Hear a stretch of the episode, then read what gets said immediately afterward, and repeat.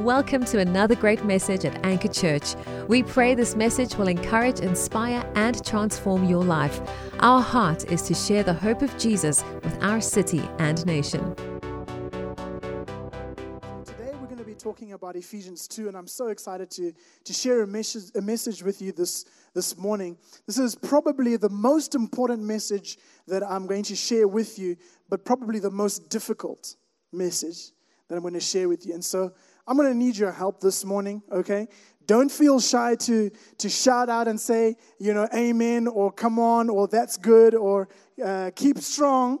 Um, because I'm gonna I'm gonna need your help a little bit this this this morning. So um, let's uh, let's jump straight into it. Uh, turn with me in your Bibles to Ephesians chapter two. We're going to be reading from verses one through to ten. Ephesians 2, verse 1 to 10. I want to encourage you to bring your Bibles to church. Bring your actual, your physical Bible uh, to church and be ready to take notes. Be ready to learn. Be ready to take in, to soak up, soak in um, whatever it is that God has for you. Uh, let's go ahead and read this the scripture together. And you were dead in the trespasses and sins in which you once walked, following the course of this world, following the prince of the power of the air the spirit that is now at the work in the sons of disobedience, among whom we all once lived, in the passions of our flesh, carrying out the desires of the body and the mind, and were by nature children of wrath, like the rest of mankind. But God, say, but God, say, but God, but God, being rich in mercy, because of the great love with which He loved us, even when we were dead in our trespasses, made us alive together with Christ. By grace you have been saved, and raised us up with him, and seated us with him in heavenly places in Christ Jesus, so that in the coming ages he might show the immeasurable riches of his grace in kindness towards us in Christ Jesus. For by grace you have been saved through faith, and this is not your own doing. It is the gift of God, not a result of works, so that no one may boast. For we are his workmanship, created in Christ Jesus for good works, which God prepared beforehand that we should walk in them. Let's pray. Thank you, Jesus, that this morning we get to, to hear from you directly. Holy Spirit, we pray that you would open our eyes, open our ears, Lord, that we would take a hold of that which you are doing. In this moment, Lord, we think of uh, the world and, and the, the situation in Ukraine right now. Lord, we pray for peace. We speak peace. Lord, in, in, in Hebrews chapter 13, you, you, you, say, you say that may the, it says, May the God of peace, who brought back again the, our Lord Jesus Christ. Lord, so as, as, as the God of peace, we pray, Lord, that you would bring a resolution, Lord, that you would bring peace to that land. And we pray that lives would be saved, Lord God. Ultimately, Father, we know that you're in control. Nothing catches you by surprise. And so, Lord, we thank you for this moment that we get to enjoy your word, to enjoy what you have for us this morning. And everybody said, Amen. Okay, so I, uh, I grew up in a very big family. Not big in terms of, uh, you know, the mid-century sense, where like, you know, with our grandparents or for the older guys in, the, in, in, in here, you know, your, your parents, um, where it was like you'd have 10 kids minimum, right? But now I grew up in a, in, in, in a big family in the more modern sense. Uh, so there were, there were four of us, uh, four boys. Uh, yeah, that's that's it. And I don't I don't know why, but pictures from the 80s just look rough, eh? so I, am not 100% sure why we were all so upset that day, but th- I think that was uh, Father's Day 1988, and um, yeah, I think my mom pretty much forced us to have that that that picture. um, I've got a more modern picture of our family. Uh, that's that's us when we when we had all kind of grown up. Um, but yeah, so, so I grew, grew up in a, in a big family. You know the test for knowing whether you're in a, uh, in a big family or not? It's, it's the chocolate test, right? So this is what happens. This is what happens. Bar of chocolate is in the fridge. Nobody touches it.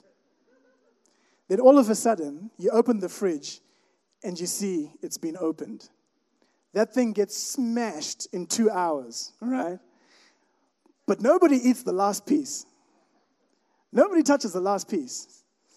And then you open the fridge later and then you see, oh, it's the last piece. Also lonely, right? In this giant wrapper. So you decide to put this last piece out of its misery and to throw the wrapper into the bin, right? But because you live in a big family, somebody is going to see you throwing that wrapper into the bin. And then you get labeled as the person that finished the chocolate. If that, if that ever happened to you when you were growing up, then you know you, you, you grew up in a big family. Um, so, yeah, I grew up in a, in a big family, and when it came to family planning, my parents just threw the rule book like out of the window, right? And what my parents did is they basically had two kids twice, right?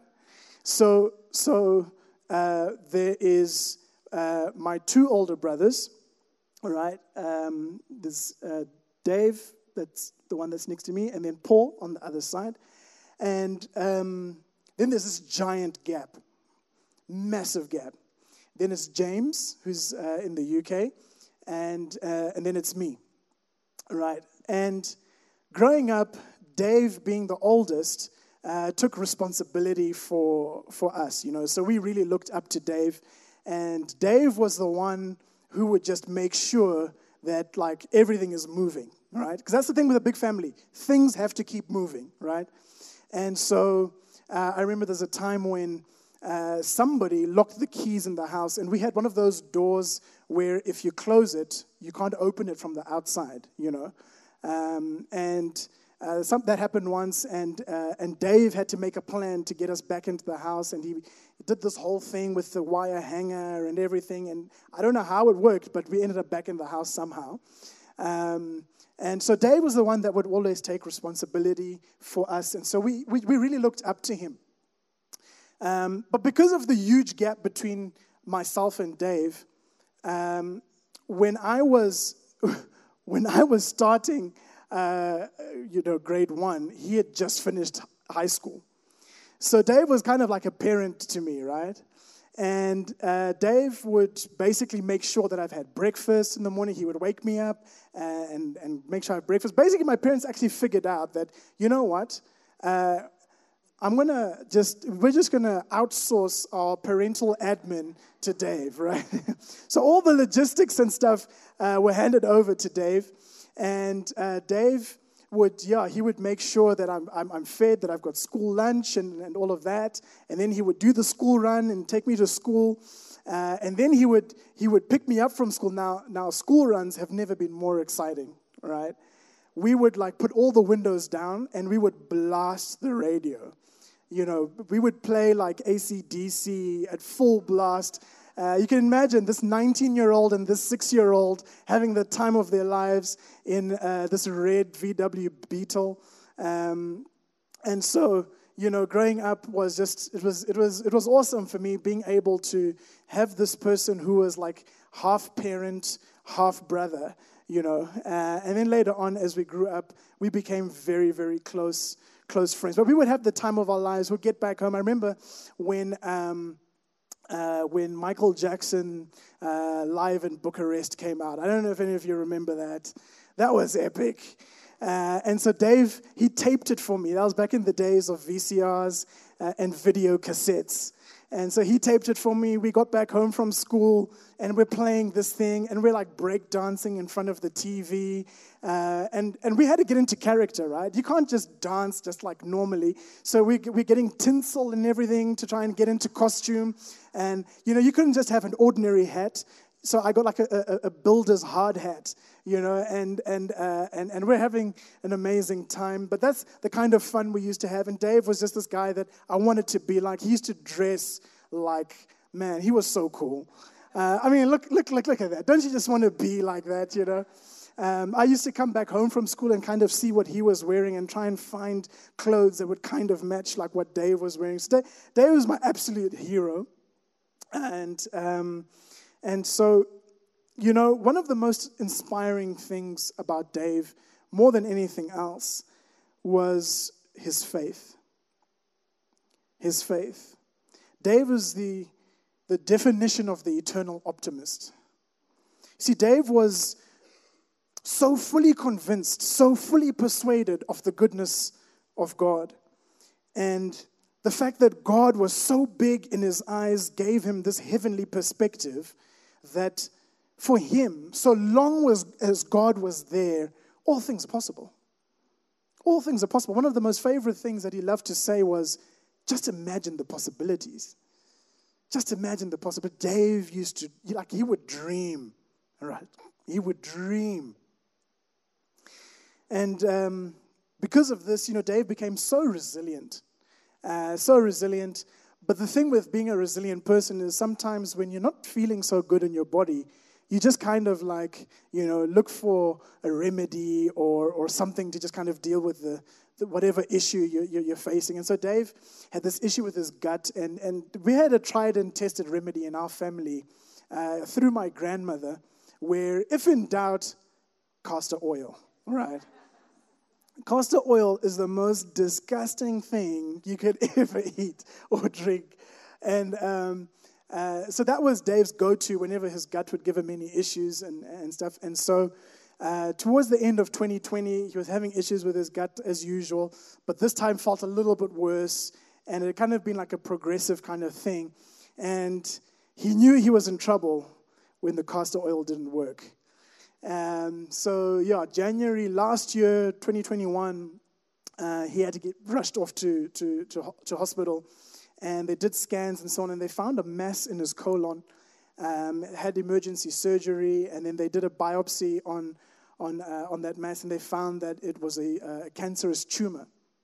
And then they did more scans, uh, and so on, and they found that it had actually spread to his liver. So, so Dave was diagnosed with uh, stage four uh, cancer. And uh, then he went uh, through a heavy regimen of uh, chemotherapy. Um, and man, the way he responded to, to treatment was just incredible. His tumor markers when he was diagnosed were about 1,400 and, something. And after a few months, he was already down to below 100. So, I mean, like for us, because we, we, we rallied as a family, we really came together to um, to just pray, and we would pray every Wednesday. And uh, it was incredible, really, just to see the move of God. And we could see the, the, the, work of God in his, in his life, in his body, and so on, with, with the healing. Uh, and it was just, you know, honestly, it was just incredible. And, um, you know, with Dave, the fact that you know, he, in that time, especially when he was just having that treatment and stuff, and the fact that he was just getting better and so on, there was something about him in the way he would just live his life with such a simplicity. Uh, and there's something about being um, heavenly minded, having an eternal perspective about life that makes you live your life here on earth with such a simplicity. The Bible says in 2 Corinthians 1 and verse 12, it says, uh, uh, for in this we boast. Uh, the testimony of our conscience is that we have behaved in this world with simplicity and godly sincerity, not according to the wisdom of man or the wisdom of this world, but by the grace of God. And that's how Dave was just, you know, basically living his life during that period. And it was so inspiring. Just seeing the, the, the, the change in, in, in, his, in his health and how it just improved and so on really inspired us. And um, that was, you know, from, from about February through to about July that he was having uh, his treatment uh, and so on. And his, his, his tumor markers, I think, had come down to about 60 or so. Um, and the goal was 10. So you can imagine coming from over a thousand down to about 60, we're pretty much close to the finish line here. And, you know, honestly, uh, the hand of God in that time when we just saw our prayers being answered was just so incredible. And then in about July, sort of middle of July, Dave phones me. And, you know, Dave being that eternal optimist, he phones me and he says, Hey, bro, uh, so I've got COVID, but don't stress, it's mild, I'm okay. Now, when you're busy having chemo and all of that, that's not the kind of information that you just kind of skip through, right? so, so anyway, so Dave tests positive for coronavirus, and uh, his doctor wasn't too happy with his oxygen levels and so on. And so she kind of says, you know what, I think you need to just, just be admitted to hospital where you can be observed and where, you know, we can uh, just keep an eye on you and, and you know, if ever you, you, you, you crash in terms of your, your, your oxygen levels, you know, there's proper oxygen available and all that stuff for you. So he goes into hospital, and yeah, first couple of days he's doing really well. He's walking around and, and all of that. And then all of a sudden, uh, his condition just, just reversed. Uh, his, his, his oxygen levels were fine. Um, you know, his tumor markers and so on, because he had had blood tests and so forth uh, just before. His tumor markers were fine, but his condition was just worsening, and the doctors just couldn't find out or figure out what on earth is going on. Um, so Dave's health just crashed, and uh, on the 11th of August, Dave went home to be with his maker. Um, the hardest thing I ever had to do was to tell my parents. Sorry, guys.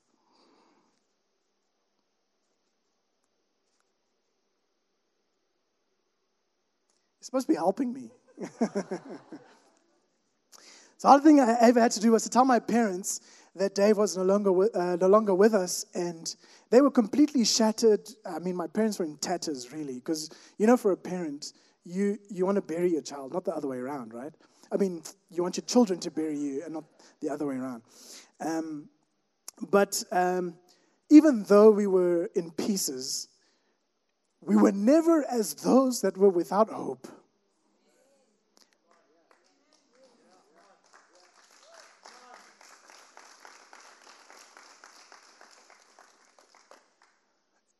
We're never as those who are without hope because we know where Dave is. We know where he is. We know where Dave is because the, the Bible says that we take good courage when this, uh, this, this tent, our earthly home, this, this, this body, which is our earthly home, is destroyed. We know that we go to a building, which is our home in heaven with the Lord. Amen. So turn to your neighbor and say, But God, but God, but God. But God is not a question. It's not but God. It's not a question. It's a declaration. It's a statement of faith. It's a position. It's a position because it's the hope of glory. We have a hope of glory because of God. Ephesians 2, verse 4 to 7 says, But God, being rich in mercy, because of the great love with which He loved us, even when we were dead in our trespasses, made us alive together with Christ. By grace you have been saved, and raised us up with Him, and seated us with Him in the heavenly places in Christ Jesus, so that in the coming ages He might show the immeasurable riches of His grace and kindness towards us in Christ Jesus. This is the hope of glory that was secured for us. Some of you don't have this hope.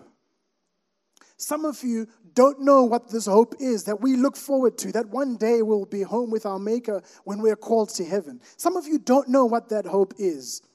In fact, what you feel is the tight grip of the enemy. The devil has got his hand around your throat, gripping you so tight that you can feel the breath in your lungs squeezing out every day. For as long as you can remember, all you know is that you live in a body, but you're truly dead.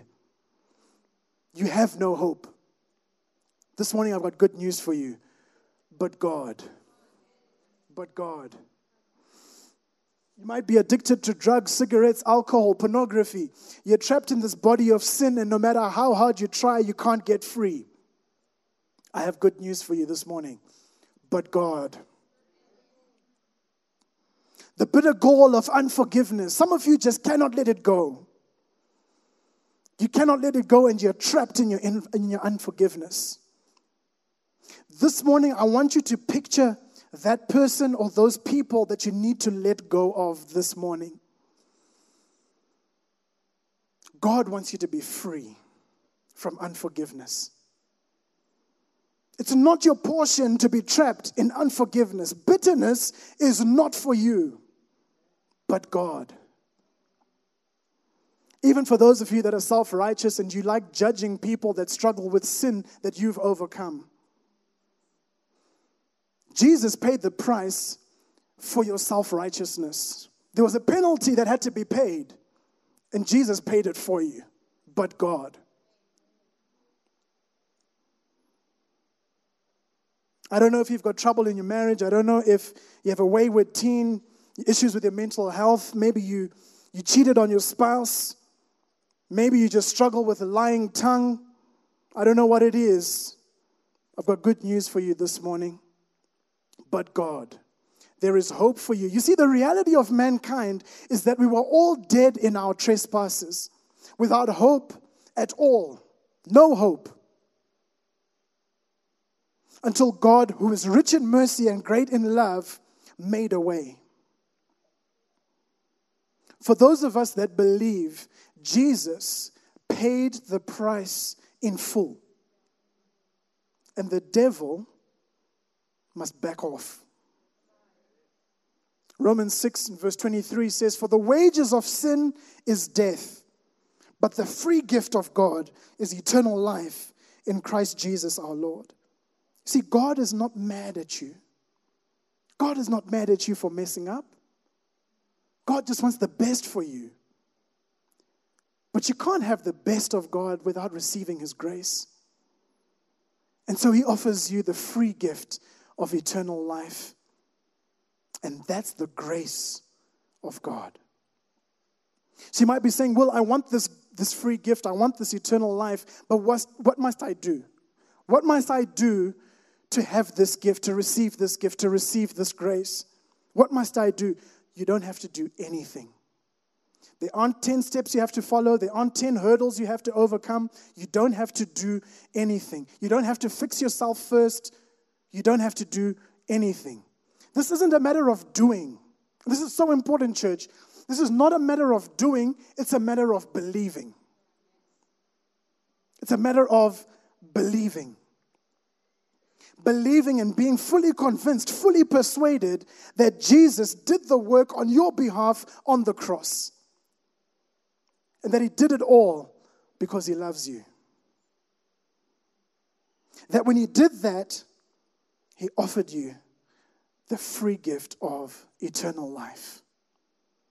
Believing that. You see, we, we don't just believe in God, but we believe God. This is what it means to have faith. To take God at His word, to be fully convinced, fully persuaded, right here in your gut, to know that you know that God has paid the price in full for you. Ephesians 2, verse 8 and 9. It says, For by grace you have been saved through faith. And this is not your own doing, it is the free gift of God, not a result of works, so that no one may boast. You cannot save yourself. You cannot save yourself. Come on. So when you put your faith in Jesus, here's what happens the dead man dies. Your old life, your old way of thinking, God interrupts it. He interrupts your old life of death. Death talks about separation from God. You see, when Adam and Eve sinned in the garden, all of mankind sinned. And because God is holy, God is pure, He's perfect, He cannot mix with imperfection. So there's a separation between us, mankind, and God. That is spiritual death. Spiritual death because we are separated from God. And it's not like you just die and you're separated and there's nothing that happens. No, it means that when you're spiritual, spiritually dead, the place of torment that is reserved for the devil is also then reserved for you. It's not what God intends for you. But if you are a sinner and you are sinful, sin is punished. The wages of sin is death. But when you put your faith in Jesus, that dead man dies. The old way, the old way of thinking, the old life is put to death. It dies. and then God gives you a new life. He gives you a new life in a new position. A new position. What is that position? Colossians 3 and verse 3 says, For you have died, and your life is hidden with Christ in God. 2 Corinthians 5 and verse 17 says, Therefore, if anyone is in Christ, he is a new creation. The old has passed away. Behold, the new has come. The devil cannot just do what he pleases with you when your life is in Christ. When your life is hidden in Christ, in God, no curse, no demon, no lie, no amount of messing up can separate you from the love of God. Romans 8 and Romans 8 and verse uh, 38 39 says, For I am sure that neither life nor death nor angels, nor rulers, nor things present, nor things to come, nor powers, nor height, nor depth, nor anything else in all creation will be able to separate us from the love of God in Christ Jesus our Lord. See, the problem with us, church, is that we get stuck. We get stuck when we mess up. We get stuck when we mess up because when we mess up, here's what happens we focus on ourselves and our imperfection, our inability, instead of fixing our eyes on Jesus and his perfection and his ability. Right? Matthew 14, verse 22 to 33. Very interesting story happens here.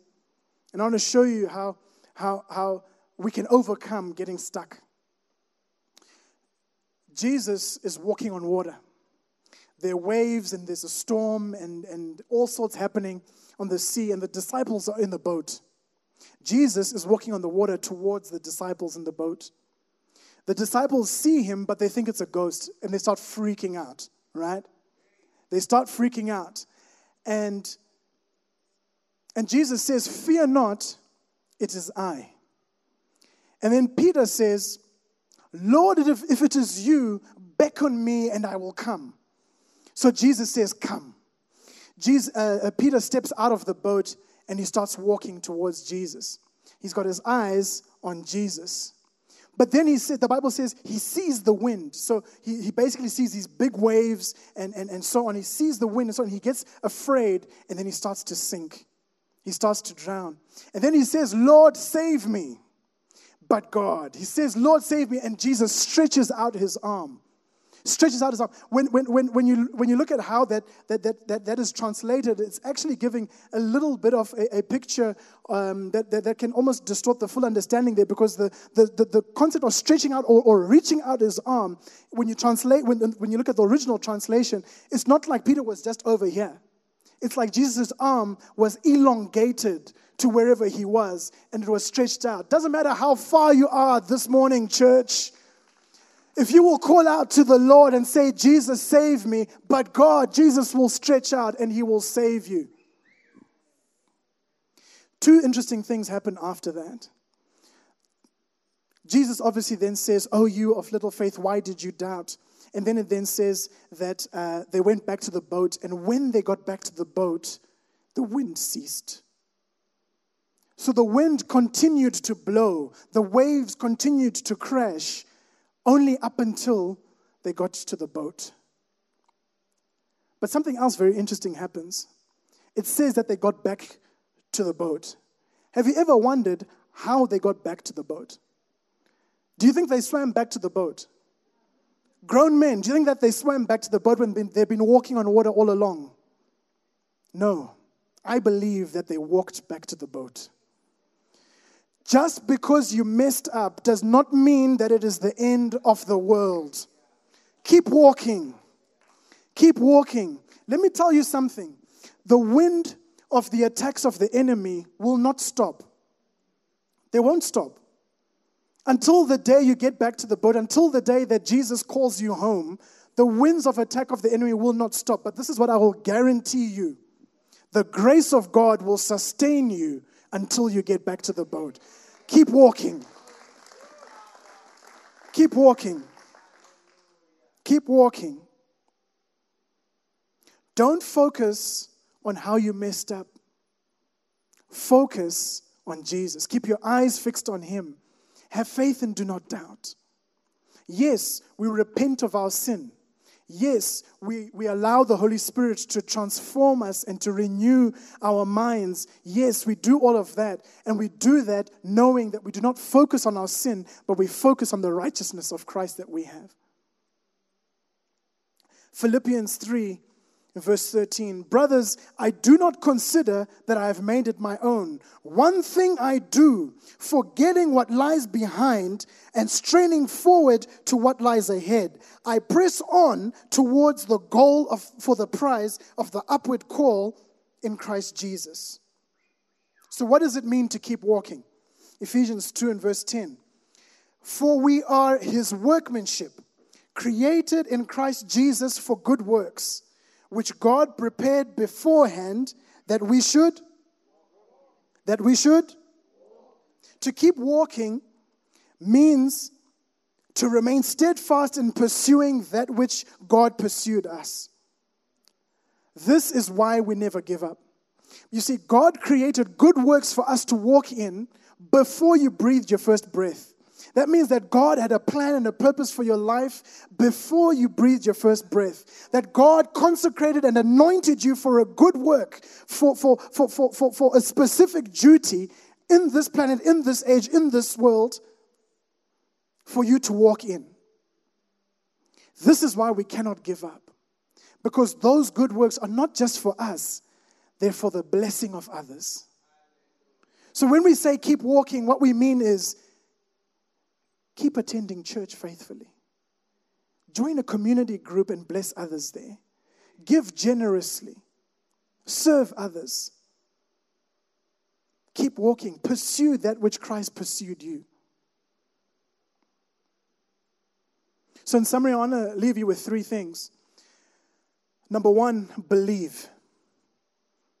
Put your faith in Jesus, fully trust Him, be fully persuaded, be fully convinced of the riches of God's mercy in great love towards you.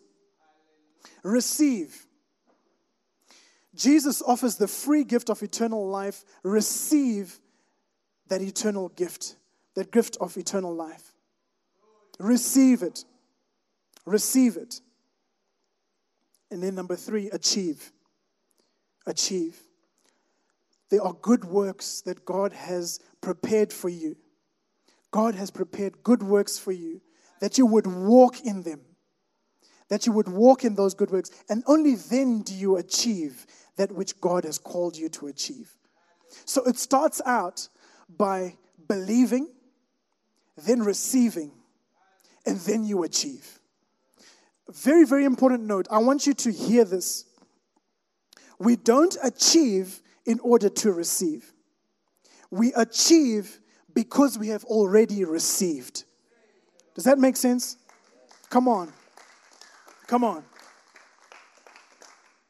God is good. God is good and, and, and He is He is at work in your life. Even though you can't see what's happening, even though you're struggling and there are challenges and there are things for you to overcome, God is good and He's got good works for you to walk in. Come on, let's stand to our feet this morning.